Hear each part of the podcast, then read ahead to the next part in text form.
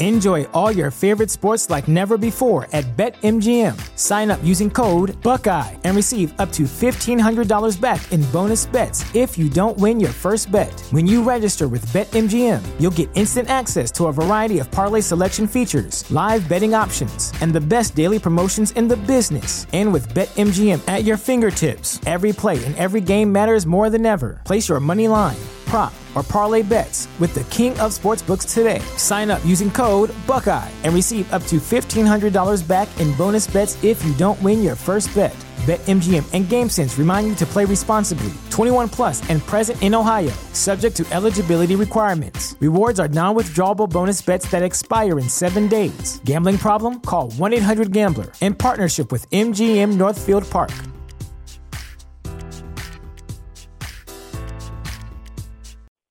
You have one unheard message. Hi, I was calling Current, the influencer marketing platform, but I think I just got redirected to a bunch of people listening to a podcast. Well, anyways, I was calling Current because I was told they could help get my brand set up on TikTok Shop and even build out an affiliate program of content creators promoting my brand. And even have those content creators go on live streams and promote my product there. Wow, I could really use Current. I also heard that the brands they work with are making millions in sales. I guess I'll just go to their website at current.tech. What's up, fellas? Welcome back to Convos Over Cold Brew with me, your host, Emma Abrahamson. Today, I had a super fun conversation with Izzy Seidel. I'm sure you guys are going to love today's episode. We talk all about her experience running at Northwestern, growing up with her sister Molly, who I'm sure you guys are familiar with. She's already been on this podcast. Their dynamic growing up, becoming a content creator, working at Tracksmith, living in New York City, and so much more. So I hope you guys enjoy today's episode. Before we hop into the conversation with Izzy, want to touch on one of my favorite sponsors ever, Inside Tracker. To live your healthiest, longest life possible, you need to understand what's going on inside your body. Inside Tracker goes beyond generic blood work by revealing a more personalized reference range for each person, what they call the optimal zone, to assess precisely where your health is optimized and where it's not. I actually just recently got my blood drawn again with Inside Tracker. As you guys know, I have high cortisol, and I'm sad to inform you guys that it is still high, but we are trending downwards. Some other really insightful ones that I saw were my ferritin is really low, it's 20.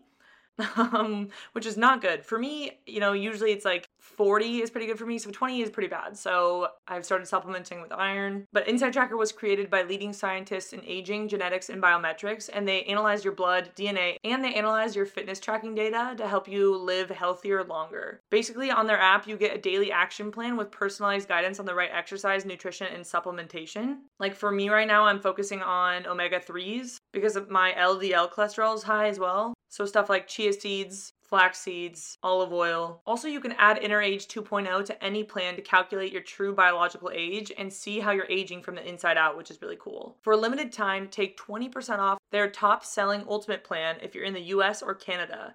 Just go to insidetracker.com forward slash Emma or use code EMMA20 for 20% off. That's insidetracker.com forward slash Emma and code EMMA20 for 20% off the entire Inside Tracker store linked in the show notes as per usual. Now let's get into today's episode with Izzy.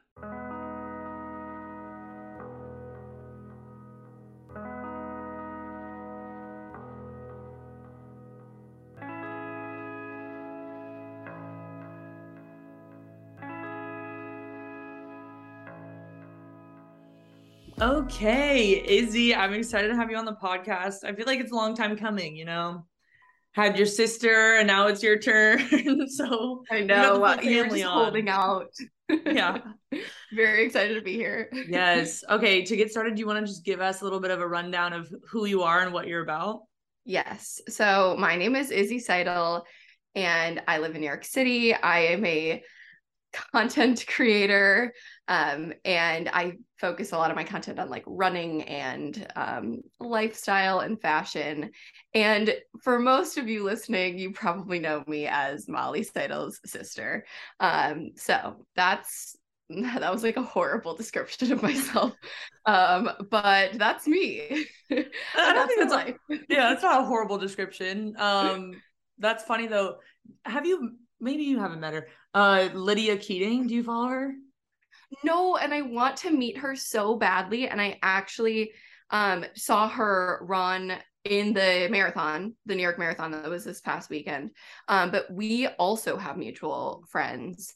And I'm just like, there's so many people that I want to meet that I've not yet met. So Yeah. maybe we can make that happen at some point. But I saw she is coming on the pod or is on the pod. She So- literally the episode got released today. It's just funny the way you just described yourself. I'm like, I feel like that was almost to a T, like Lydia's exact same description, minus uh. Molly's sister. But no, it's just funny. I feel like as social media grows, there's like more people popping out in the running world, and it's exciting to see. I love I will say when she followed me on Instagram, I got very excited. so was like, I love you. yeah, it was really cool. I literally like I talked to her on Tuesday. It's Thursday now, so like two days ago, and we chatted for literally two hours. That was the longest Oh. episode I think I've ever had on the podcast. Very well, just you wait. Oh, it could yeah, we'll see what we get into today. Yes, feel bad, though. longest yet. Yeah, I feel bad. I'm like, I feel like an hour and a half is like too long for a podcast, personally. Nah. But I love popping in a podcast, walking around the city. The longer, the better. I'm like, I don't want it to end. So yeah, we'll see how long this goes. yeah, that's funny. So you moved to New York, I think immediately when I left. I'm pretty sure. Yes, and I was so excited because I remember so I moved here in October Mhm. of last year. So I just hit my 1 year mark, but I knew I was moving in uh probably like August. And I was like, "Oh my god, like and I didn't obviously know any of my New York friends that I now know, but I followed that whole like Brooklyn Track Club um squad, I would say, from social media and I saw that you were living there and I was like, I'm so excited to meet her. and then you moved. Yeah, and then I left No. immediately. So, and then Um, she was gone. Yeah. What brought you to the city?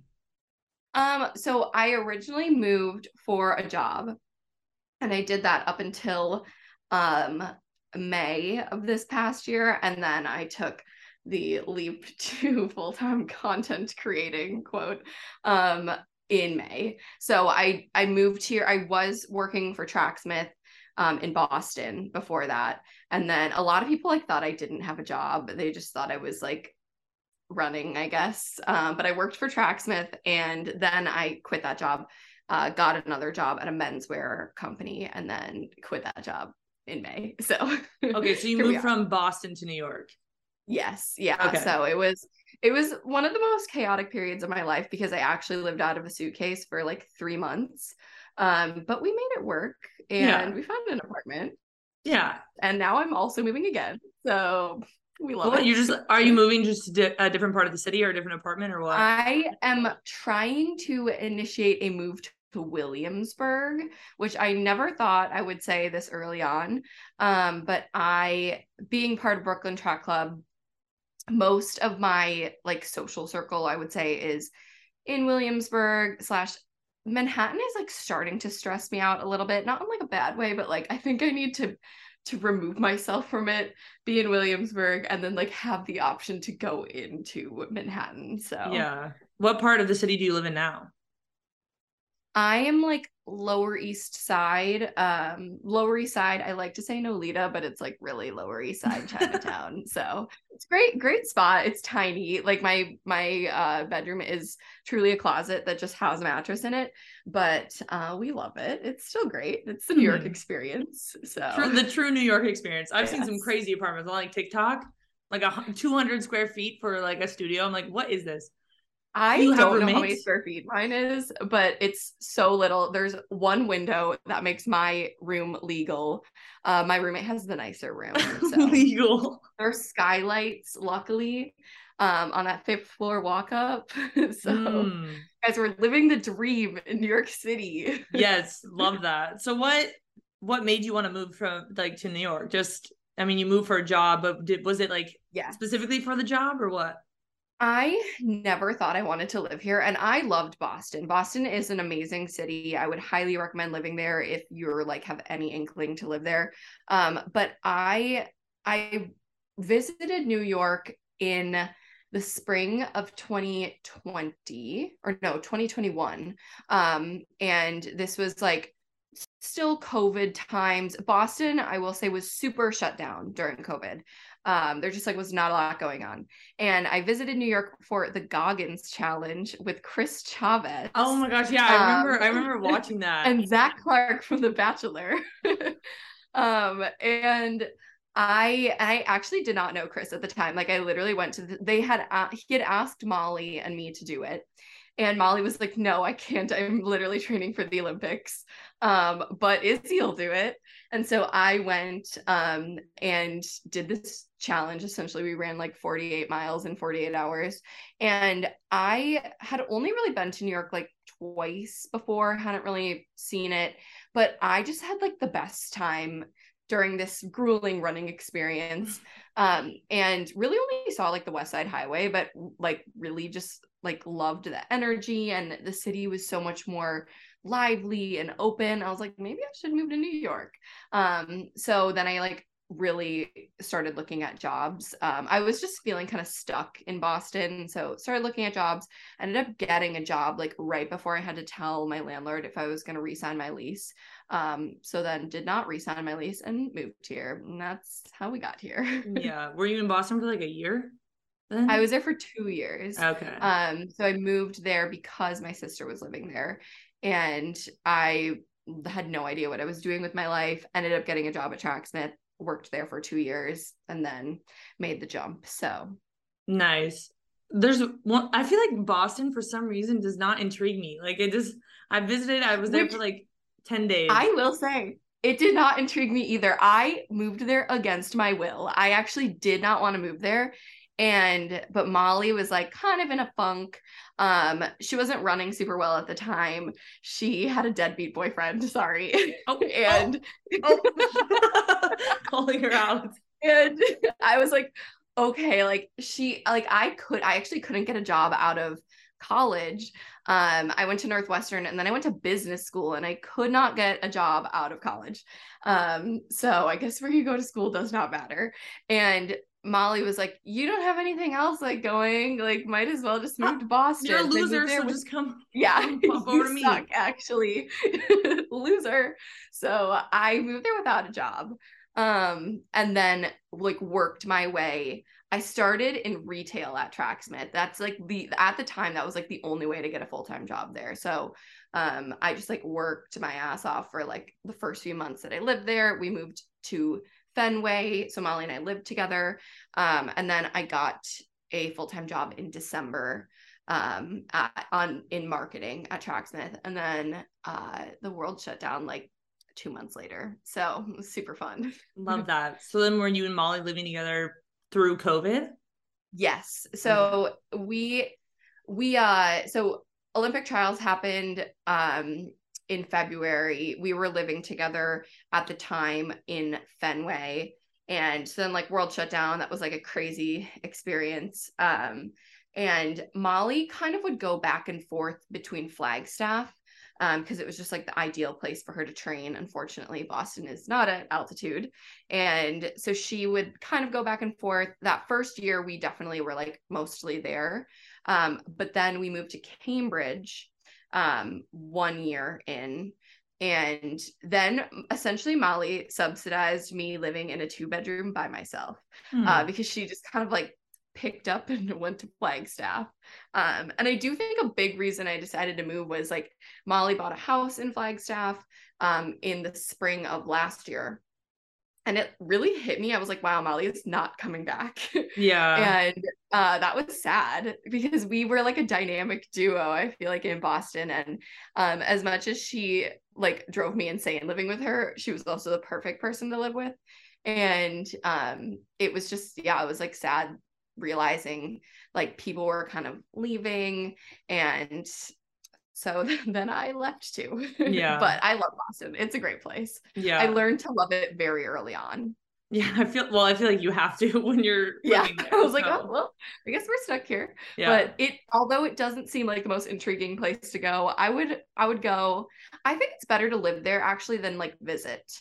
Um, it's a very livable city. So okay. because I yeah. lived before and I was like, eh, but living there was great. So yeah, I was there for like 10 days in January, January of 2019. And it was like the days I was in staying in Cambridge in like a little bed and breakfast, and it was blizzarding like a lot. Like it was like yeah, probably. yeah, and I was like, oh, and I feel like it's just a very historic town, you know, like, and I'm Yes. just maybe I'm just ignorant. I don't know. I don't really know anything. um, so I was like, I don't really know if this is my vibe, but it's a beautiful city. Yeah. I mean, I don't have anything against it, but It's I do love that it's very historic. I it's very just like pretty. And then you go to New York City and there's trash everywhere. I remember when yeah, that's why I, I saw all the trash and I was like, this is where I belong with the, with the scum on the ground and the rats. yes. Yeah, I would say like Bo- Boston definitely is prettier, like 100% prettier. Yeah. But New York is like pretty on the inside. So, Mhm. you know. yeah, I get it. I get it. Great. Have you and uh Molly always been super close? Because I'm very interested. I mean, I have a lot of Mm-hmm. sisters that also like ran close in age, you know. So have you guys always been, you know, yeah, the dynamic I- duo? so- yes, we I think we always have been a good dynamic duo. It's funny because we also have a brother. I have a twin. Um, and a lot Oh. of people don't know about him. He doesn't not run. Um, It's and like I the story, say, but that's like my brother too. I post him on my Instagram once. Wait, you have a brother? yeah, once or once or twice a year, he comes up on my Instagram, and then everyone's like, "You have a brother?" I'm like, "Yeah." yeah yeah he fritz is the most underrated Seidel. and it's honestly kind of like i love that he like doesn't run because he just like owns it um people are like do you run he's like no Yeah. um he'll go for like a three mile run and is like i'm good That's like Um, same with my brother. i would i would say so not only are molly and i super close but i would just say like overall i'm very close with my siblings we all got along um from day one.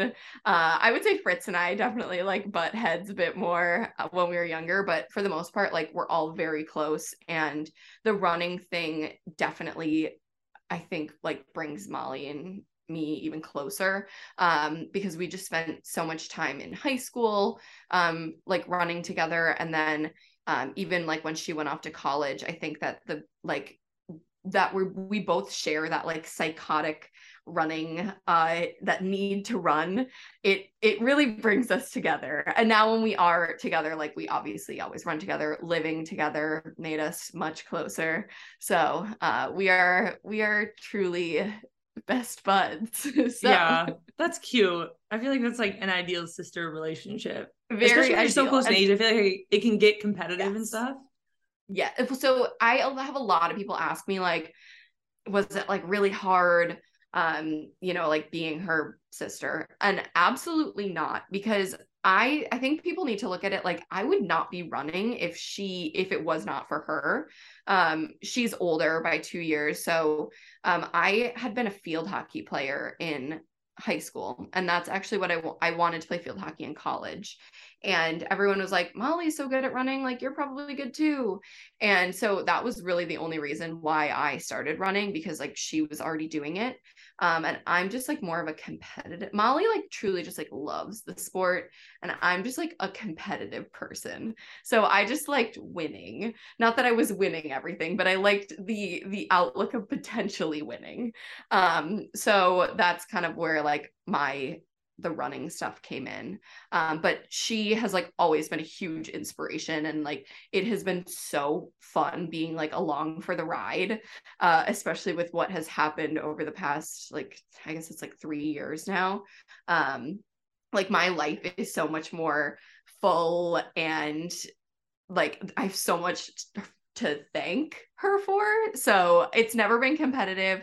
I i just have never felt competitive with her she's like in a league completely ahead of me so i'm not even close at all Yeah, maybe that's almost better though, because then it's like, Exactly. It's Yeah. like it's it's not even like it is a race. Like there's no race. So yeah, that I'm makes not sense. part of this race. Yeah, but then you, I mean, you ended up running in college, so I which one once again inspired by Molly. I would like I um I looked at running in college as a way to like go to the school that I wanted to go to. Uh I definitely was not like I want to be in the number 1 program and um I actually almost went to Notre Dame, which is where Molly went. Um but I ended up liking Northwestern more. Um but she I remember Molly went to Foot Locker um, ended up winning it. And she like that day like announced that she was going to Notre Dame and like got a scholarship. And I was like, wow, this is so cool. I want to do that. Um, so once again, like that was that was when I was like, maybe I won't play field hockey in college. Maybe I'll run. And that's what I ended up doing. So So did were you already running like cross country at this time and doing field hockey? Yes, because we went to a school that had uh so my graduating class had 23 kids in it including my twin brother uh and molly's class drum roll had 13 kids in it. It's shocking that we have social skills. Yeah, I was like, you Um, normal? yeah which i would say i've become much more social since my high school times but we went to a really small school. So they were like everybody do every sport that you can because we literally don't have enough people to like fill the teams. Um and our field hockey team was actually pretty good. Um but molly was like the only person on the track and cross country team. They we didn't even have a team actually. She like started it um she we, we she had to start running through our church because our school was like no one wants to run. Oh, um and then she was like good. And they were like okay fine. Like i guess we'll get a coach. Um and so they hired the coach that had been coaching her at our church. Um and then i like slowly started i would just do the races but i would not go to practice. I would just go to field hockey practice and the races.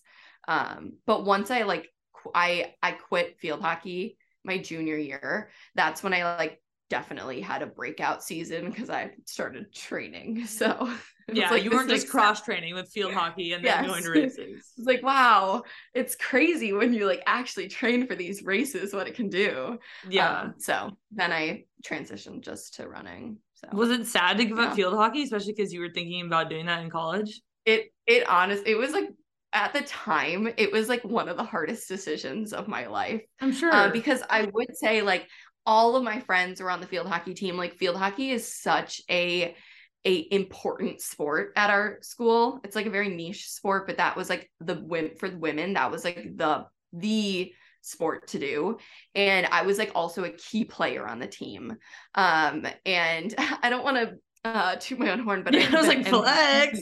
The season before so it was like it was it sucked for them because they like were losing me and all of my friends were on the team and I was like no longer going to practice and my coaches actually like made me sit down the team and like get in front of them and tell them why I was quitting oh my god. and it was so hard It that would be horrible. like tears immediately, like tears babbling there were tears there were tears um and i like i just remember when i ended up signing like doing my like official signing day um years later then when i was a senior like two years later um one of the coaches because she was also the spanish teacher um she one of the field hockey coaches came up to me and she was like izzy i always knew you made the right decision. I was like did you you know that was a very horrible horrible situation i was put in um but i think i did make the right decision so Yeah. I mean, it seems like you did. And okay, we were talking before this, and the world is so small, and this will just put it into perspective. So, Izzy went on a recruiting trip to Wake Forest, which is where my sister Ellie went. And Ellie was Izzy's host on her recruiting visit. we put we put this together uh, before we started recording but i've always known i feel like i've always known you f- through social media because i i followed ellie for like years like a very long time and stayed with her. Um back when i was a little senior in high school. Um loved wake forest. I just wasn't ready to move to the south but it was a great place and your sister was a great host. So maybe she remembers me. I don't know. I'm gonna have to Uh, ask her. I'm gonna ask her after this podcast and be like, "Do you remember someone by the name of um but yeah that was that was a throwback i would have to say. So very small world. Yeah the the like elite whatever you classify as elite running world is yeah, so small. running. everyone knows everything. Everyone knows everyone. Um yes. yeah we're all connected. Yes. We are all connected. We are all connected. like two degrees from any runner honestly. If if you are within the sport of like somewhat elite running you are you are connected to everyone. So yes I know you guys are really ingrained in this conversation with Izzy and I, but I have a brief little intermission here to talk about a product that I use literally every single day when I go work out, and that is the sponsor of today's episode, Coros. I wear my Coros Pace 2 every single time I go out for a run, bike, swim. I actually just did a triathlon, and I use their triathlon setting to record it all on the watch. I specifically have the blue steel colorway. My friend was also rocking the white colorway of the watch with the silicone bands, and I will say we looked very stylish together. Better than everything else though, the Coros Pace 2 GPS watch is so easy to use. So if you're someone that's looking to get into GPS watches, the Pace 2 is the perfect option for you. All you have to do is press two buttons and then you're off and running. It has a built-in heart rate monitor. It obviously tracks your distance. It also tracks power, like wattage, so if any of you guys are like super data oriented, the watch literally tracks your power when you go for a run. So in syncing from the watch to the Coros app and then Strava is automatic and it's instant. Super lightweight, you never even feel it on your wrist. Stylish. Also the battery life, phenomenal. 10 out of 10. I've never seen a watch that holds this much battery in my entire life. I can go on a full-on trip, vacation, and not bring my charger and the watch will still be alive and working by the end. It's also the perfect holiday gift, and right now, if you go to Coros.com and use code COLDBREW, you get a free accessory with a watch purchase, which would make it a phenomenal little bundle gift for a friend or your, one of your favorite fellas.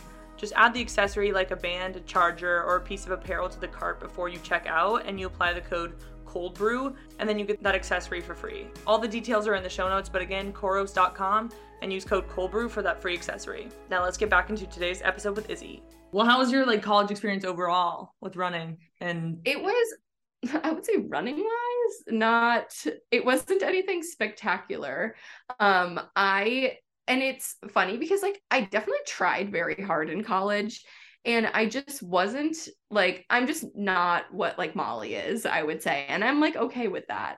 Um, but well, Molly I, is an anomaly. Also, yeah. it's like you're comparing yourself. Molly's well, like in a league of her own. Yeah, but it was it was funny because I would say like I um Northwestern's team they actually have gotten very good as of recently um because it so they ended up getting right when I graduated they got the coach um from that was previously at Wisconsin um but I and I loved my coaches in college. They like I had a great experience, I would say honestly, like probably as good as it could have been because I feel like I hear people have like horror stories, not to like scare anyone that's listening to this, but it I'm and I do think a lot of it had to do with the fact that I chose Northwestern because that was a school I wanted to go to. It wasn't because it was like the the the running program that I wanted to run for.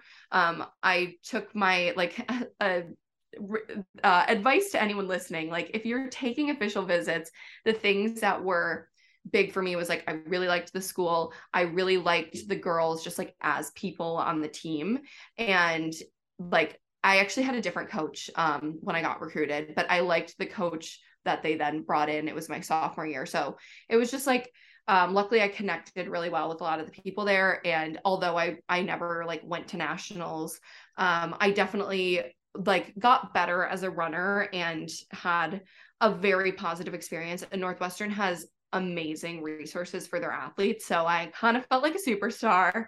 Um, and my, I did, I even did a fifth year there. Like I liked it so much. Uh, and I accomplished nothing as a runner, but I got a degree out of it. So that was all I needed. And they have this insane athletic facility. Um, it's like a Hunger Games, like dome that overlooks Lake Michigan and like the locker rooms are crazy. Um, and the resources there for the athletes were just like really, really amazing. So good experience overall, I would have to say. Jeez. I wasn't good though. I mean, I would say results don't really matter in the long run, especially if you're not like trying to be a professional athlete. Like, yeah, I feel like the experience matters more, and that you walk away feeling I, like good yes. and not um, mentally unwell. Yes. And I will say I'm almost glad that I wasn't like really good in college because there was never the thought in my mind like maybe I could go pro. Um like I was not even near that and I think that there are a lot of like runners, men and women that if they're kind of on that cusp of like being good enough to potentially go pro, they're like I guess I'll go pro. Yeah. Um and I never like I'm somebody that could never be a pro runner. Like it would I would go crazy. I would be an anxious ball of nerves all the time. And I'm I think my problem in college was that I had a lot of performance anxiety. Like I just I I trained with our top girl, but I did not race with our top girl. So like we had a girl on the team that was running like a 1535k and I did all my workouts with her. I never ran a 1535k. so unfortunately. So I just like was not good at racing. And like sometimes you just like realize that when you get to college. So um, but I'm I'm glad that like I wasn't good because then I never went pro. So yeah, that's so funny I'm though. a that- content creator. yeah, well, same. It's funny that You you, say that that you mentioned that like there's a weird weird isn't the right word. There's a specific group of people that are just good enough to like maybe go pro, but it's not like they're not going to be getting especially like a big money contract. It's like maybe you'll get a stipend and some clothes. And yeah. I mean, I guess maybe I could have been in that category, maybe, but I don't. It was the same thing where Yeah, I didn't really have. you were like definitely kind of on that like in that group and i feel like you made the right choice to not go pro yeah it was never in my uh i don't know why because i was like good in high school and stuff but i never had the dream of going pro and i felt weird being on the oregon Yeah. team because i feel like most people did Everyone so it made me feel like yeah it made me feel like an anomaly where i was just like i don't know why i feel no desire to run professionally maybe Yeah. because like i don't know it's the same thing like i don't know how well i would have done being a professional runner like having my entire life revolve around it i feel like i would go insane but then also it was like I wasn't good enough to get a bunch of money or anything. So it's like I would have been struggling for many years. So there is like a weird group of weird. I keep saying weird. A specific group of people. no but it is weird it is and Yeah. i feel like you kind of need to be in it to like understand it Yeah, it's and really I, hard to even I explain. and it's and it's crazy too because like honestly my sister was kind of in that it's like such a risk because my sister was in that position for like a few years because Mhm. she was on top of the world uh her senior year um having just won like cross country nationals she was getting essentially going to get like insane offers from these companies. And then she got injured and just could not get healthy again. And her like earning potential dropped drastically. And she still was like i'm gonna do this. Like i know. And like molly's one of those people that like i just have a lot of faith in. She is like one of the toughest people i know. And i knew it was gonna work out for her. It was just kind of a matter of like when is this gonna work out? And she the injury thing was like tough because she kept getting injured. And when you're injured like it's like you can't do your job. Um and that's such a risk that you take where like molly almost like left. When we were when i first moved to boston she actually was looking at like day like just like jobs that she could like a nine to five job. Um because she was like i don't know if this is like gonna be it. And luckily she ended up qualifying for the olympics but it's like such a uh that's not like the typical uh trajectory. And i think it's like tough that i think a lot of athletes like have a hard time just realizing like just because you're good doesn't mean you have to go pro. Or like just because it's your like passion doesn't mean you need to make it your career. So but running is kind of a hard thing to give up. Like i still can't give it up. So yeah, I think I would say 90% of my teammates still run like Yeah. competitively too. Um I just That's went to a wedding. that's really impressive Yeah. Wow. Like, damn. That's I because I like coming from a program where it was like at the time, um, nobody was like like we didn't really have many people going to nationals. I have a lot of teammates that like really stepped back from the sport, but they do it recreationally. And honestly, I'm like, how can you do that? Like, why can't I do that? Because I the one thing I have a hard time giving up is like I'm still very much like motivated to like I love the feeling of being in shape and being able to run fast and I like hate feeling out of shape, which I'm very out of shape right now, but um I'm like constantly just like trying to like I'm still trying to be a better runner, I would say. I'm I still have like goals as a runner and I just like can't give it up. Um and I'm glad that I can like this is just more like my passion project than my job. Um but I think like I kind of envy the people that are able to just like hang up the shoes and like Oh. not look back. no, I definitely agree. And I had that time period, like after college, especially where even my my younger sister, she she committed um to college to run. She ran for a year at SMU and then quit it altogether because she just didn't like it. Um, yeah. but I envied her because she seemed like she had yeah. such an easy transition out of running and just into the normal world. And I still like kind of envy her, but for me, I feel like it was more um I was kind of forced to like become mm-hmm. more of a recreational runner because I like had not gone through like the full puberty cycle and everything. So my like my hormones were so messed up when I left. Maybe not so messed up, but like I just needed to stop running because of my kind, hormones. Yeah, it can kind of fuck up your body. Sorry if I swear there, but no, you know, you're I fine. Feel like like running, especially when you put like it, you know what I love honestly is that like so many of my friends now in New York uh did not run in college. And it's really cool like seeing their perspective on running because I am so jaded of like the whole just like the what like although I loved running in college and I loved the experience and I would not change it like it it really does something to you. And I would say, like, don't do it if you're not totally like, if you are not gung ho on like running or doing a sport in college, don't do it.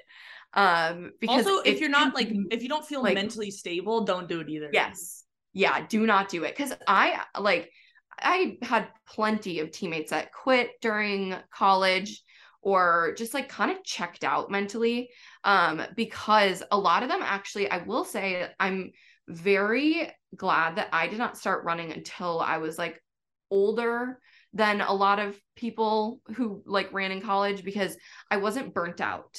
Um, and Molly was the same way. Like we we did very light training in high school compared to like what like we do now and i had a, i knew a lot of girls that like hammered in high school um and it's and i think a lot of girls are doing that now like power to them that like everyone is running insane times but i'm like i don't know if my body could sustain that like that's a lot no i mean not for me no but it's it is interesting and i think it's going to be really interesting to follow like people's careers moving forward mm-hmm. because training has changed so much than like when yeah. you know you and i were in high school like people are training way harder than i did um like, there are high schoolers that are training much harder than like I am training. There, there are high schoolers that are training like pros, honestly. No, that's uh, what I mean. And... Like it's just so different, but it is going to be interesting to see how that affects yeah. people mentally and physically. Because yeah, mentally, like if you're training that hard already and you're not, you know, like my teammates and I would stop and get ice cream from McDonald's on our runs. yeah.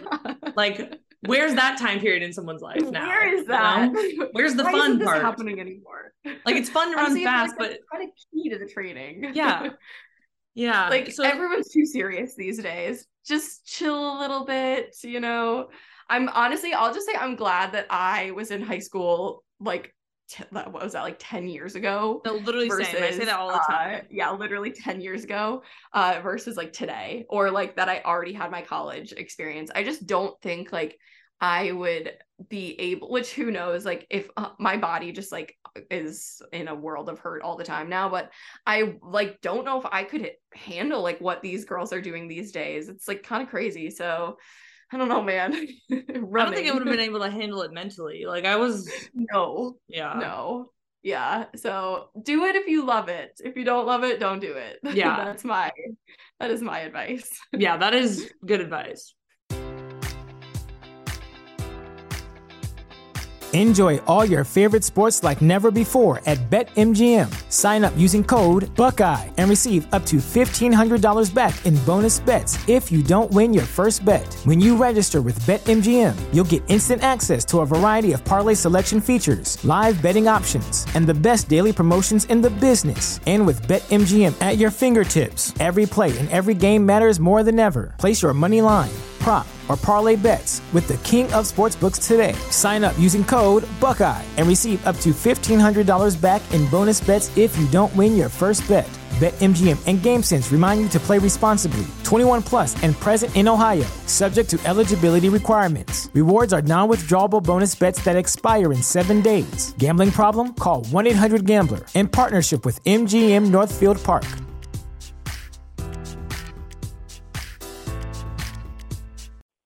You have one unheard message. Hi, I was calling Current, the influencer marketing platform, but I think I just got redirected to a bunch of people listening to a podcast. Well, anyways, I was calling Current because I was told they could help get my brand set up on TikTok Shop and even build out an affiliate program of content creators promoting my brand. And even have those content creators go on live streams and promote my product there. Wow, I could really use Current. I also heard that the brands they work with are making millions in sales. I guess I'll just go to their website at current.tech.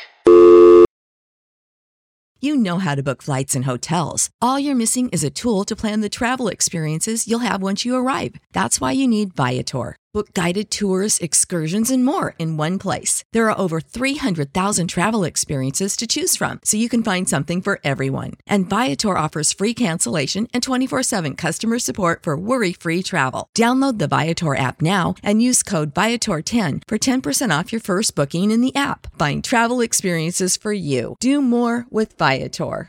Well, how are you doing now? Like mentally with everything? Okay, so you're injured. I saw. Yes, Your I'm.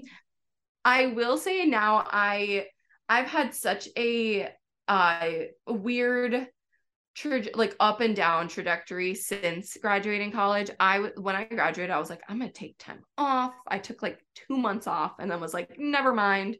Um, and when I moved to Boston, Boston is a huge running city. Um, and working for Tracksmith, like all of my coworkers were runners, all of my friends were runners. Um, everyone was like a former collegiate runner and running was just like the culture there. So I, and then COVID hit, and I had so much time on my hands. And I was living with Molly, who runs like 120 to 30 miles a week. So I was like, that's normal. Um, and I That's- like that's normal doubled- Yeah, behavior. it's not normal, guys. Let me just say it is not normal. Um, but I like doubled down on the training and I was running like insane mileage. I was doing very hard workouts. I was in like the best shape of my life. Um, I was running way faster than I had ever run in college. Um, and was honestly just like physically like like felt great. And I look back at it, I'm like, how did I sustain that? And like I just didn't get injured. Um, I wasn't doing like any strength work. I was running like 80 miles a week um with like two hard workouts a week. And it was crazy looking back on it. I'm like, I don't know how I did that. But then it all came crashing down and I got injured. Mhm. Um, and that honestly was kind of like an impetus to like move because I was in, I was down in the trenches. I was just like so sad because my whole social life revolved around running in Boston. Um, and when you can't run, you can't be social. I like, I guess maybe you could, but like for me, it was very hard. Um, and since that injury in the winter of 2021 i have just been chronically injured ever since. Um and i recently found out that i have lyme disease which i think i got uh about a year ago. So that is a little bit of an explanation but this past year has been like the hardest comeback to running of my life um i my body just like cannot sustain what i so easily could have done like back when i was living in boston. Um my joints just are always in pain. Um i feel like an old woman uh, but my knees are really bad unfortunately. Um and i'm just trying to like get through this period where i don't really know what to do. Um but we're just taking it a day at a time. So That's all you can do. uh, recommendations on the lyme disease let me know yeah, I was gonna ask, how do you, though. how does, how do you treat that? it's uh, i guess not funny but like ironic my dad also has lyme disease um and he so i kind of have like a little bit of a roadmap um but you so i just took a month of antibiotics which is a very long time to take antibiotics. Oh my gosh, you're Very starting to long time. um but i will say the antibiotics antibiotics did cure a lot of my stomach problems because i think it literally killed everything in my stomach i had like a lot of stomach problems the past year um but I took antibiotics. It's that's supposed to make you feel better. There was like one week where I was like, "Ooh, I definitely do feel better." Um and then it just kind of tanked again. So um but like my symptoms are mostly just like really bad fatigue, um really bad brain fog, um, and then joint pain. So I essentially have arthritis in my knees as a 26 year old.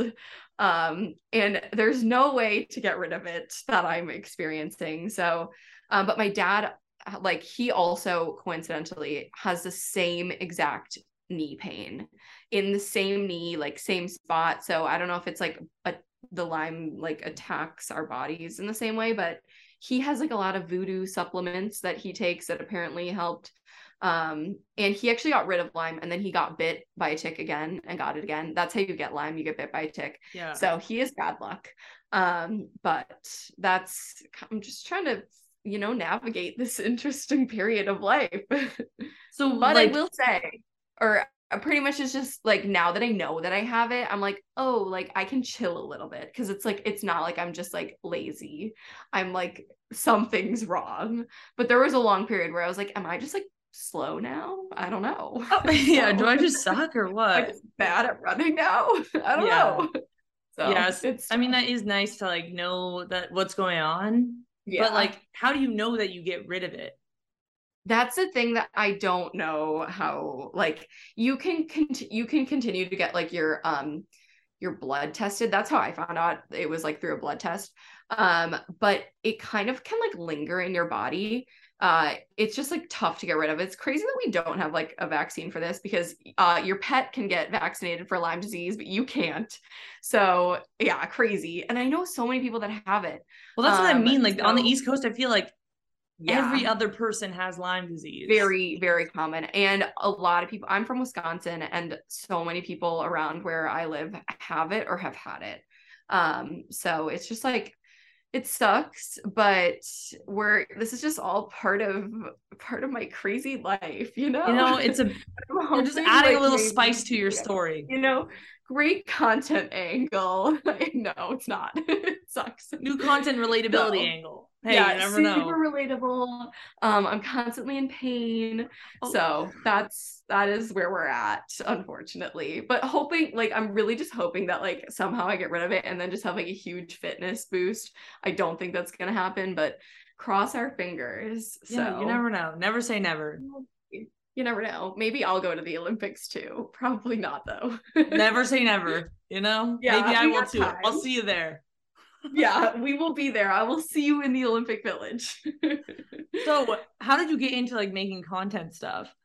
like I'll I'll preface that I am someone that has always been like very design driven. Um I like before doing this like content full time, I worked in marketing.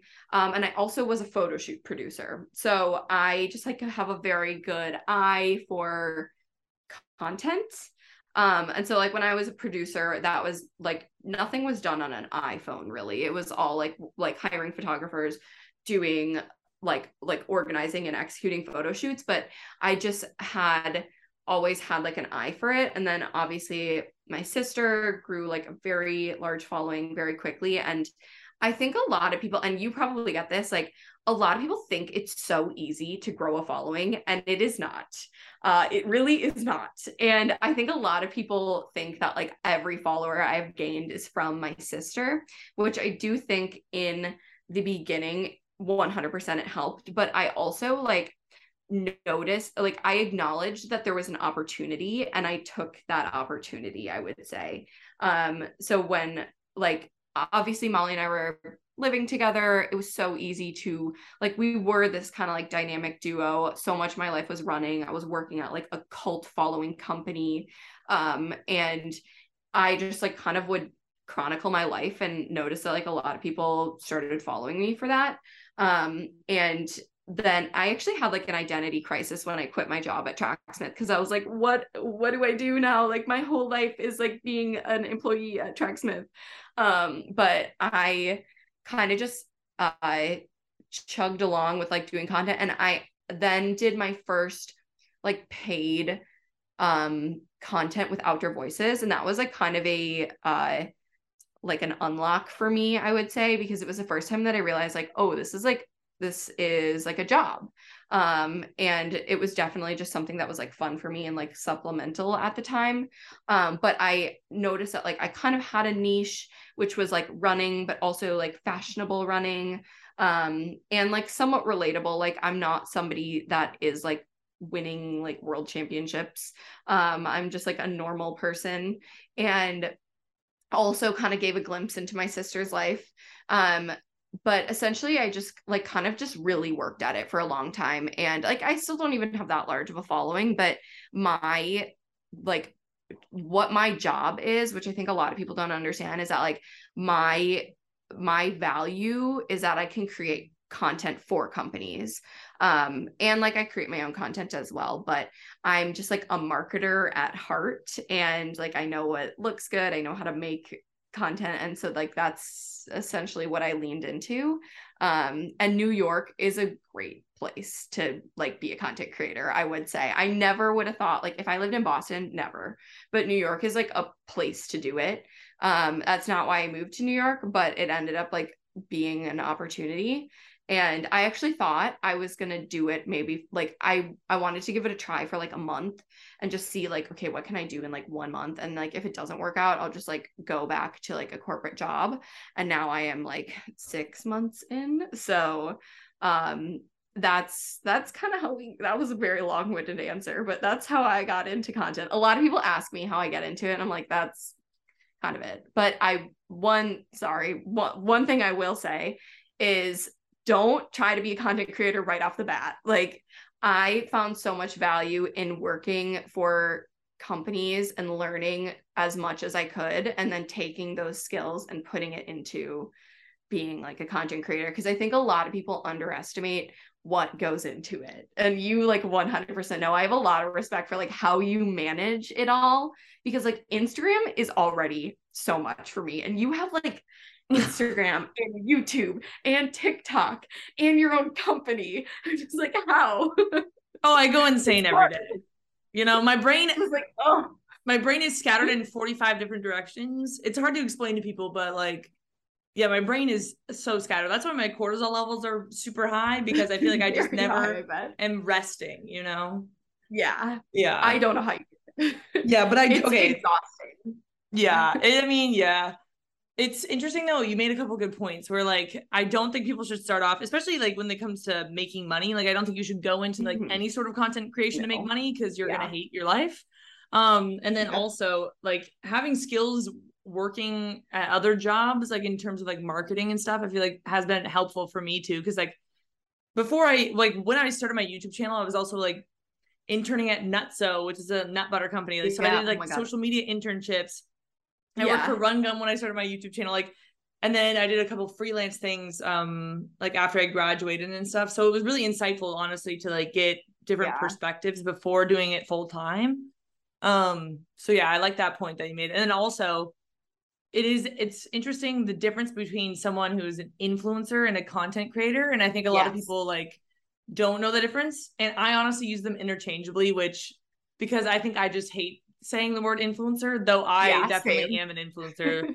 like I am not I am like part whatever content creator if someone uses my content, whatever, but like I don't I don't get paid specifically to make content for like brand usage. You know, I get Mhm. I get paid to post on my accounts.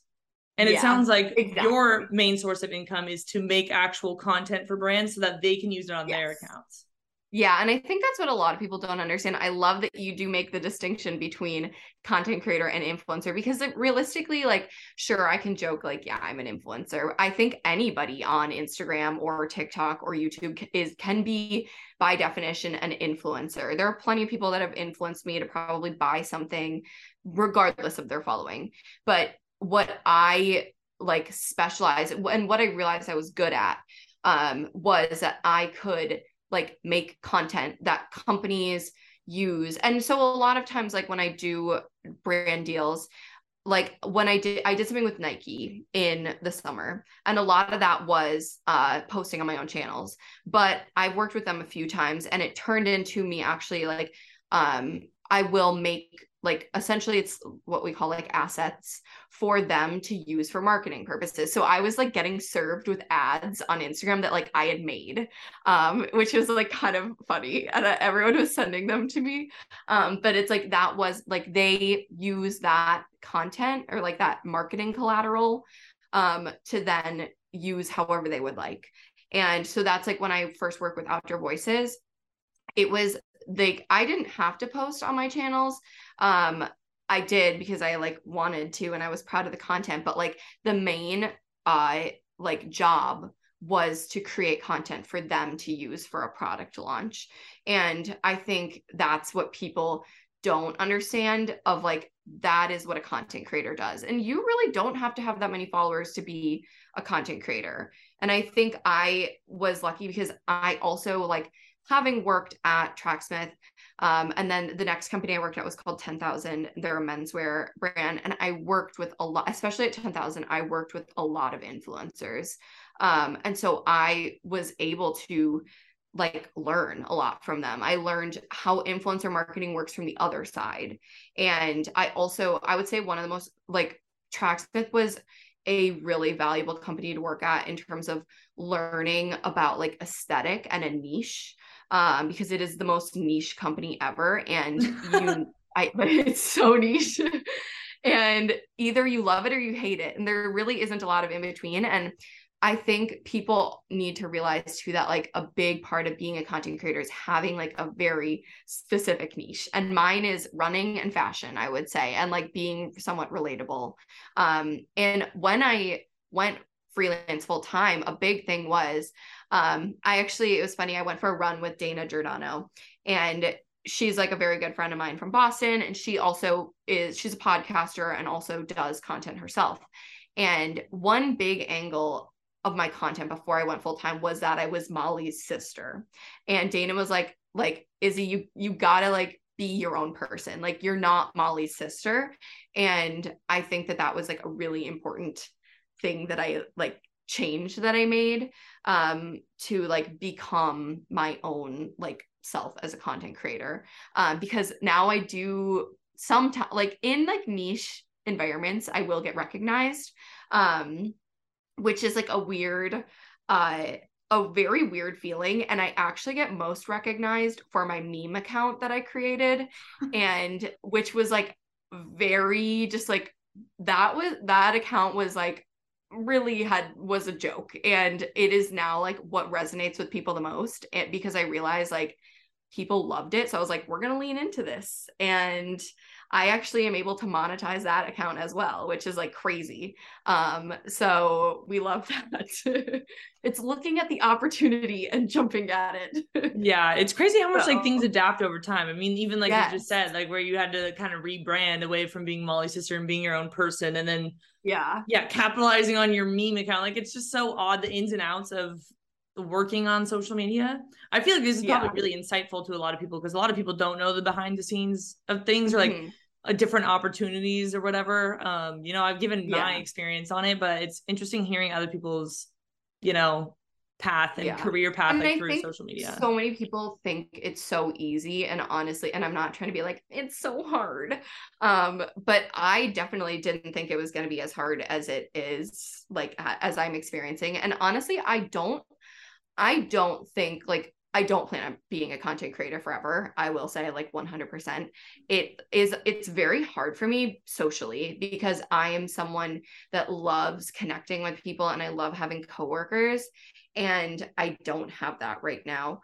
Um and it's like it it's I miss like the camaraderie of like being in an office sometimes or like I loved I love having a boss tell me what to do. I hate being my own boss. Like when people are like I want to be my own boss. I'm like no you don't. Like try being your own boss for one day it sucks. No, I was telling I was talking to, when I was talking to Lydia the other day I was like um we we talked about it on the podcast where I was like it's nice, you know, every once in a while. And again, I love my job whatever. I've obviously mm-hmm. been doing it for a long time, but I'm like I think yeah, people don't really understand um the freedom yes. like is super nice but then it's also like suffocating because i was like yeah you know for a week if you wake up and you don't have anyone telling you what to do i'm sure it feels nice but then i was like try that for four years where yeah. you wake up every day and you're like what do i do today what do i do yeah and no one is telling you what to do it becomes yeah. like yeah it kind of drives you insane where you're like i wish i just had someone to tell me what i'm doing is like or like what to do or i talk about this with yeah. some of my friends sometimes where i'm like I truly wish I just had someone telling me that what I was doing was right or wrong. Cause like, yeah, I never have that guidance. Feedback. Yeah, I don't Yeah, have any it's like- feedback other than like people It- like my fans yeah. or whatever, or like analytics. But I'm yeah, like, it's not the same as like it's very hard to know. yeah, because and i do think also like a lot of times when i do like deliver content to companies like i kind of appreciate the ones that are like actually can you change this because I, there's so many times where they're like cool amazing like love it and i'm like but like yeah. Are you like, are you better? sure? like like i could do better probably but it i miss like having like i think constructive constructive criticism is very valuable and you really don't get that other than like the trolls on like social media and it's that's hard. Like i i really do like i'm someone that follows direction very well. Um i think one of my greatest strengths is actually executing other people's visions. And i can't really do that like when i'm just doing my own social media but that's why i was like good as a producer because i worked with like when both at Tracksmith and then at 10,000, I just worked very closely with the creative directors. And essentially, my job was to like make their vision come to life. And I'm very good at that. And now it's like, well, I guess it has to be my vision. And like, I don't always like my What is vision. my vision? What's the vision?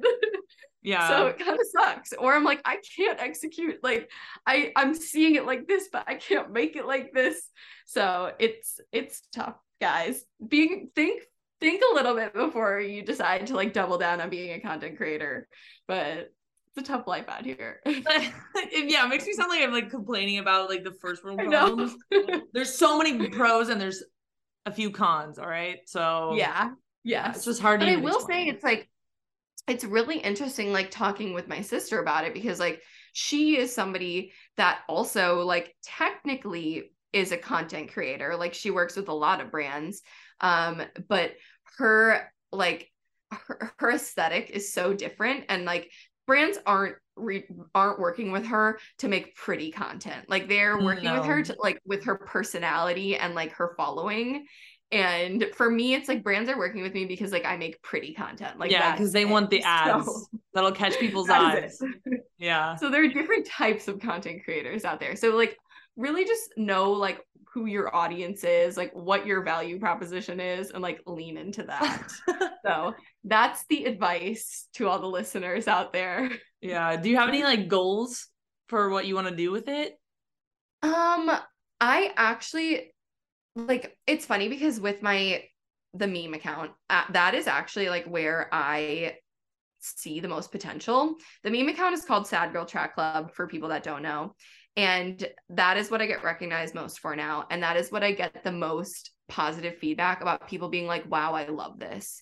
And that, like, because I realize that, like, so many people really, it like resonates with a lot of people. So many people want merch, like, an overwhelming, so many people like, like in the question box talking about merch. yeah, so many people want merch. And so I'm making merch and I'm this like Sad Girl Track Club is something that I'm genuinely really excited about.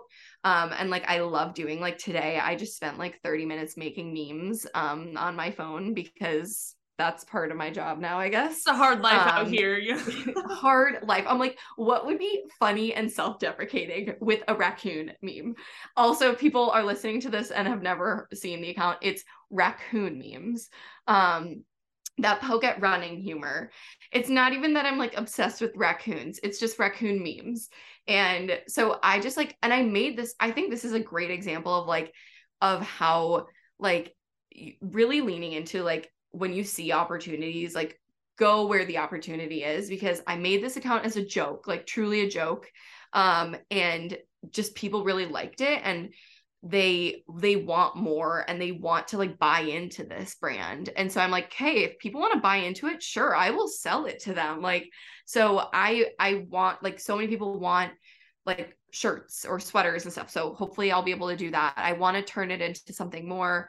Um, I don't know completely what that will be, what that will look like, but um if the people are asking for it i'm going to give it to them so and like i actually now am working it's exciting because i'm working with some companies on content with that account which i never thought would be like a possibility like my mom does not understand it she's like i don't get it like i don't get the raccoons i'm like Uh, and you don't have to, mom. this this account could potentially pay my rent. So, and I love that it's like really genuine. It's just like, and nothing about like, I love that that account has nothing to do with my appearance. Yeah. Like another thing, people, and I don't know if you experience this, but like, I like I don't think being a con like an influencer slash content creator is the best for your mental health in terms of like looking at yourself all the time.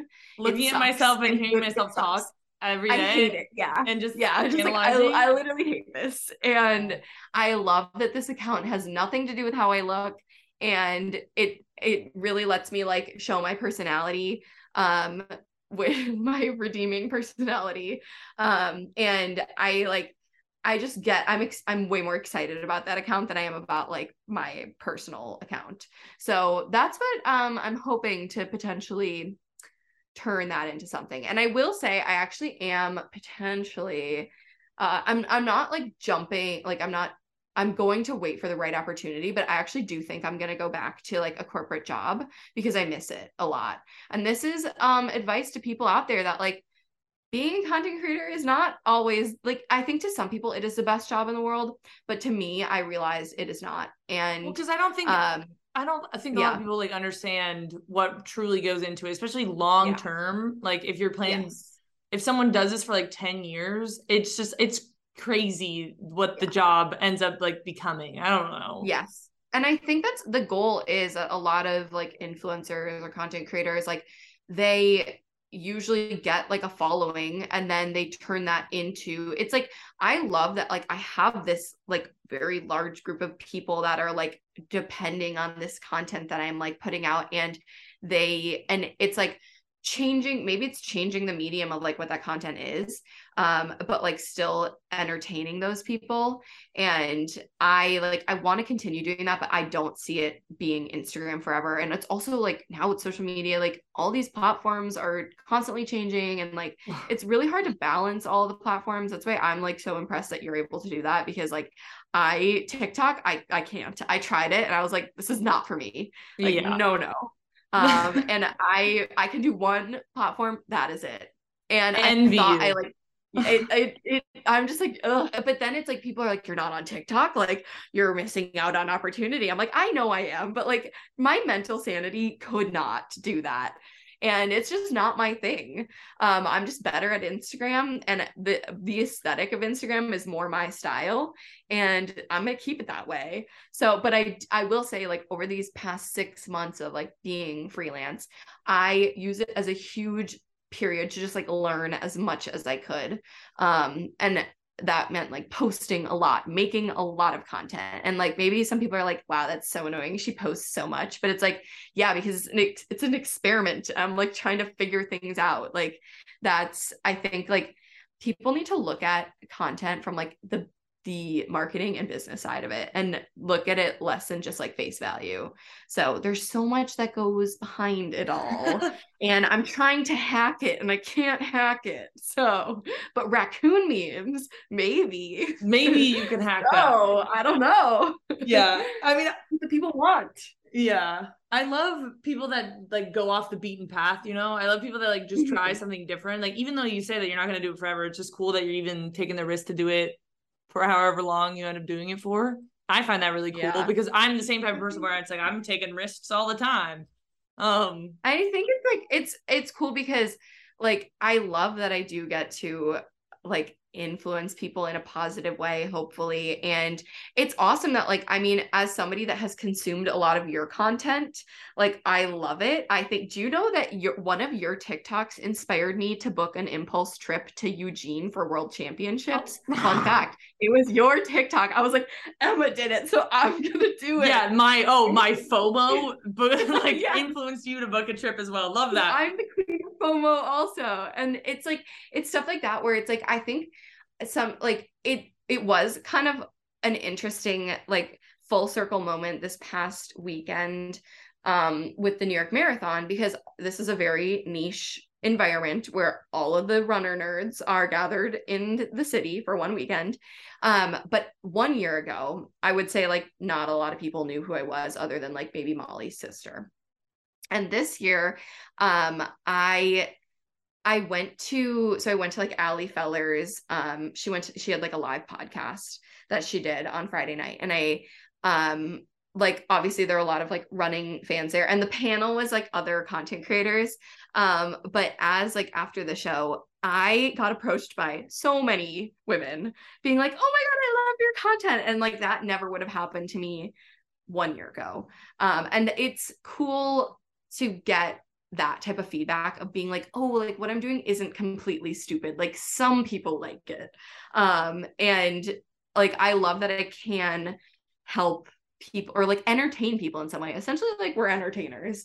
Um and it's just like a it's a it's a very, very like weird feeling. And like sometimes it's very weird to get recognized but it also i do look at it like oh this is like from their perspective like it's like cool for them to like be able to like see these people that like inspire them on social media. So yeah, I mean, so like, if I saw you in person, I'd be like, oh my god, it's Emma Abrahamson. okay, see, but then it, it's so yeah, like you said, it's a weird feeling, but then it's also yeah. because I'm in my own little world every day. You know, I'm on. I see. Yeah. I see I have however many followers or that many people like watch my story, whatever, like my photos, but it's just like a number. But then when someone comes yes. up to me in person, they're like, "Oh my gosh, I love your stuff." It's such a different experience, and it makes me feel like yeah. fulfilled almost because I feel like yes. I don't get that day to day interaction of people that I'm. I don't know that people that follow me, yeah. so it's like cool to actually see it in person. Um, like 100% yeah and it's it's interesting because i like obviously would see it a lot when my sister first like really had her like like uh, she essentially became like an overnight sensation and it was nice because then n- not that like a pandemic was nice but it was like uh nobody like she kind of got to live in peace because it was like we were all quarantined.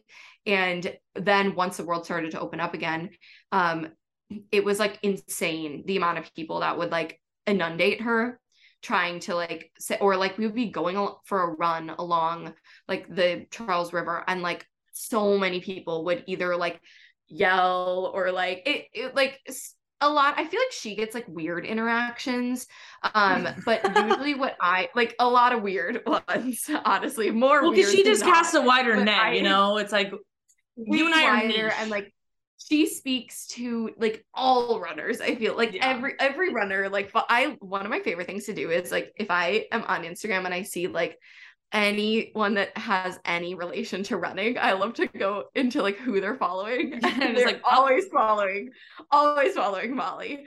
Um, and uh, but I feel like when I have people say stuff to me, it's more like it's way more niche because it's like people that are following me for a very specific reason. Like people that it's it's I would say it's actually it's more female, but like I've got like a 60 40% like female to male okay. ratio. Um, so not bad. And with it, it's like it's cool because those people just like they I they understand you maybe like a little bit more, I guess, because they're like they feel like they know you. Not that that like sometimes that can be a little creepy, but like they have they have more shared interests, I feel like. And one thing that I do love, especially in New York, I've had even like girls at the gym. I had recently I had a girl turn on, she like kind of waved to me and she was like, Hi, like, are you Izzy? Like, I love your content. And she was like, I have friends and they're like running redhead sisters and they love you too. I was like, What? um, and I always like whenever somebody says hi, I always ask them, like, what is your name? Like, what and I try to have a conversation with them because I would much rather them like have the la like have an experience of like talking to me than like like I've had people ask for pictures and it's like I would much rather you just have a conversation with me cuz like I would pref- like I think having conversation with the person is like more valuable than like a picture that's going to be in your camera roll somewhere. Um so I don't know, that was long-winded but that's No, I mean I like uh, you make very good points and I agree like wholeheartedly, especially with the conversation thing. Like I like and I just like to connect with people too. So yeah, it's nice to it's like, like I want to know like what like what how did you find me? And, yeah exactly. I'm like i would say oh, like a lot of people now the majority say like have found me through my meme account. And they are like i love the memes or like oh my god like the raccoons. Um and honestly i get the most enjoyment when people say that that's how they found me yeah so. of course. I mean especially if that's like what you're most passionate about i feel like it's that makes sense. Yes. Or like i met someone um that works at strava this past weekend and I um had said like I was it was at an on event. And um one of my friends was like saying like oh this is like molly's sister and i had it had come up that i was like yeah i like run this meme account called sad girl track club and she was like oh my god you run sad girl track club so it was like wow this is cool and i love that like my face is not attached to that it's just this like Yeah, exactly. See, that, no one even knows who runs it. There you go. Yeah. so that is that we love it Amazing. Yeah, I mean it's really Yeah, cool. wow. It's really cool to talk to someone else in the space too because I feel like I don't interact with that many people. each other yeah Yeah, we get each other. It's the same with Lydia. Like we have similar experiences probably where it's like and i one thing i wish was that i could connect like more with other content creators because i actually really don't have a lot of friends that are oh, me neither at all. and it's like you look at all these influencers who are like all hanging out like doing stuff together and i'm like where are like those girls for me?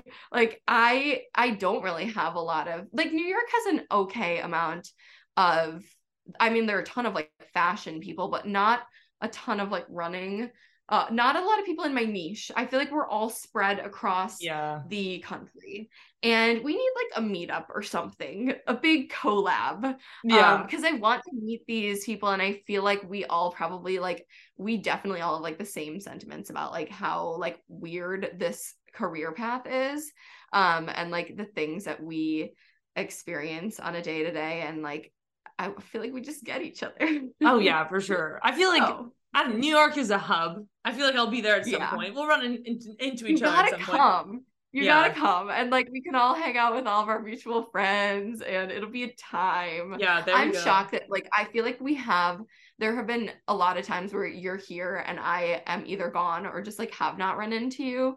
So it needs to happen at some point. Yeah, and because I feel now like when that I've been back, too, when- do you come? Do you ever come to New York? That do you come back at all? well, I was there in like March, and then I was also there in June. I don't have, uh, but like June was like a quick gone. business trip. Like I was the only person I saw was Cole Hester, if you know him. Oh, I do know Cole. Yeah, See, that was the only person I saw on the Cole entire. was one of the first people I met in New York, actually. So we do. We know him. Yeah, mutual friends, too many. Um, but there's so many people that miss you on the Brooklyn Track Club. So I'll have to pull back up again. Maybe when the weather gets a little better though, because now it's getting all "Eh." gross.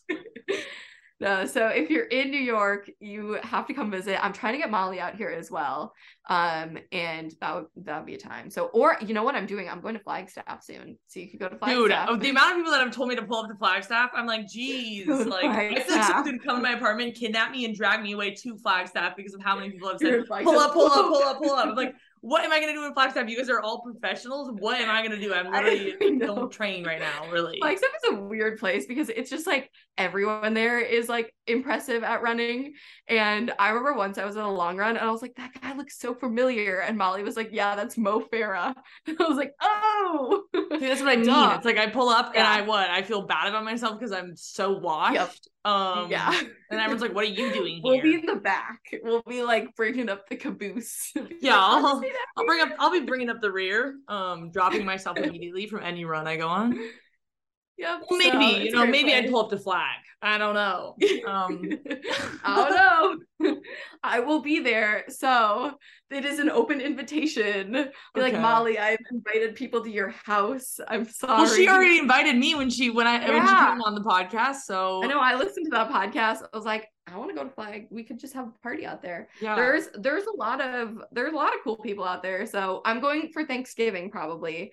And uh it's gonna be time. So get ready for all the content people. There's gonna be a lot of con- honestly, I was like, this would be a great content angle.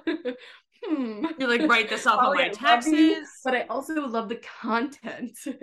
so Well, that'll be fun. I can't wait to consume that content. yeah, Um, get get ready. Okay, I don't want to like take too much of your time, but there were some listener questions we can cover. We already covered some of Oh, them, but perfect. um, let's see. yeah. Thing you miss most about the Midwest? Ooh. Um, there's something like really quaint and wholesome about it and i every time i go home i just like love getting like driving my dad's ford f-150 and like wearing janky outfits and it's like fine and like wearing pajamas to the grocery store which like you could probably do in new york. Um and i really miss cycling. I love cycling like road cycling and i really can't do it anywhere other than home so so, and we live on a lake in Wisconsin, which is great. So, the outdoor stuff, I would say, and just like janky nature of it. Yeah, that makes a lot of sense. You can always go home, you know, you, know, you can always take a yeah. trip back. Yeah. um, city running tips. Ooh. Um, well, it depends on the city. Uh, I love running in cities because I love sensory overload. I wouldn't say maybe you get like the most quality run running in a city. Definitely not. Especially in like New York City. Um, but once you honestly, I feel like it's like once you find good routes, like stick to those routes. And in I love like New York City specifically, I love running on the bridges because it's uninterrupted. Um, and honestly, the key to running in New York City is running in Brooklyn. Uh, Boston, amazing city for running. It's just like so built for that. And otherwise, always have a map. I always run with my phone, literally always, um, for that content, but also so I don't get lost. Um, and I I think like running in cities is just like such a great way to explore them. So that's kind of my tips, I guess. Avoid yeah, that's good. Stoplights. Yeah, I would say that's sufficient. Yeah. Um, okay, the last question I have is what is your advice to your younger self? Oof. Woof. um man, I my younger self would not expect me to be like where I am today. Honestly, I think it's like it kind of going back to like what we were talking about with like running was not something that I like really ever thought would be uh I never thought I would turn it into a job essentially. Like coming out of college, um, I had a lot of like I I was a journalism major. I always thought I was gonna like write for Vogue or something. And I kind of had like a, a crisis when I was like, I'm not running in college anymore, but like I don't want to give running up. And I never thought that I would be able to like turn it into something. And so I'm proud of my to younger Izzy. I'm proud of you that you turned your like your interests into a career. Um, and I think like that I just never thought that I would be able to do that. And I'm like who would have thought that I could like make money doing what I love? So uh, it's all gonna work out, and maybe probably not how I thought it would, but um, I'm glad that it did work out this way. And the best is hopefully yet to come. Uh, there we go. So Optimism. yes. So I can't wait to like listen back to this in a year and see where I am. Because one year ago, right now, I was in a very, very different place. I was living out of a suitcase. So uh yeah. yeah, that's we'll so see, funny. But I yeah. feel like people talk about five year plans all the time or whatever. Like, like what's your five year plan? Happening next month. yeah, I was like, well, first of all, I don't know what I'm gonna be doing yep. in five years. Hopefully, in five years, I'm gonna be like yep. married, um, maybe having kids. I don't know, but who knows? I don't know what I'm gonna be doing in five years. But it's funny to look back five years ago. I was 21, so I was like oh a senior God. in college, and I had like just started my YouTube channel, whatever. It's yeah. It, oh my God, that was five years ago. That's I feel. Yeah. um, but it's just so funny because I like I would have never expected to be like what I'm where I am right now, like doing what I'm doing, like having my YouTube channel turn into my job, like, basically. The world so funny. is changing constantly, and that's what when people are like, "Where do you see yourself in five years?" like, do do not ask me that. Yeah, because I don't know so like much i if you had asked me one year ago where i saw myself in five years the answer would have been completely different so don't have honestly don't have a plan have no plan just go where the wind takes you because that is I, honestly that's what i've done and it's kind of working so and have a sibling sibling qualify for the olympics that's all i'll say so that's the key to success Oh my god. Just do that and your problems will be solved. There we go. That's the end quote of the episode. That's all you need in this world. yep. Um okay, well where can people where can people follow you at? Um so my main Instagram is Isabel Seidel. It's not Izzy Seidel. Isabel Seidel. That's my birth name. Um, and then Sad Girl Track Club on Instagram. That's my favorite account. It's the best one. Um, and follow that for raccoon memes and self-deprecating running humor. Um, and then I do have a TikTok, also Sad Girl Track Club, but don't watch that. It's bad. um, and those are that's kind of the main. That's that's about it. So that's all I can manage at the moment. Nothing. Else. That's else. all you need. It sounds Yeah, like I don't need anything else. I don't recommend adding No. like five accounts. It's not not very good for the brain. I cannot. so Amazing. All right, Izzy. Well, thank you for joining us. A very insightful episode, I will say. It was lovely talking to you. But uh, to close out the episode, can we get a good old peace out, fellas? peace out, fellas. Thank you guys so much for listening to today's episode with Izzy. I hope you guys really enjoyed the being a little bit of a fly on the wall for this conversation. We talked about so many different things, and it's fun to chat with someone I've never chatted with before because we have a lot in common. So I hope you guys enjoyed. Don't forget to rate and review on Apple Podcasts if you love the episode. It helps me out so much, and I just love reading your guys' reviews. It seriously makes my day. Follow us on Instagram at Convos Over Cold Brew Pod if you want to be up to date on the latest episodes and submit listener questions. That's it for today, but I will catch you all next week. Peace out, fellas.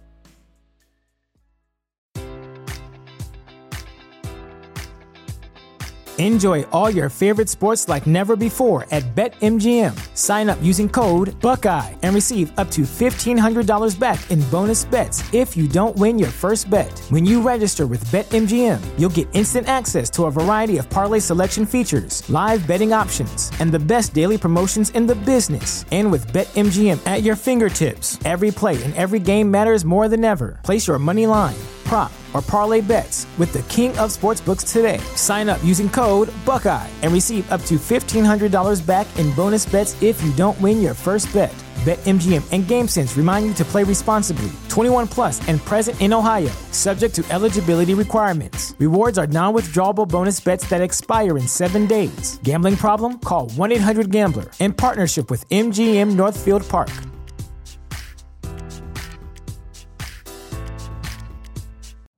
You know how to book flights and hotels. All you're missing is a tool to plan the travel experiences you'll have once you arrive.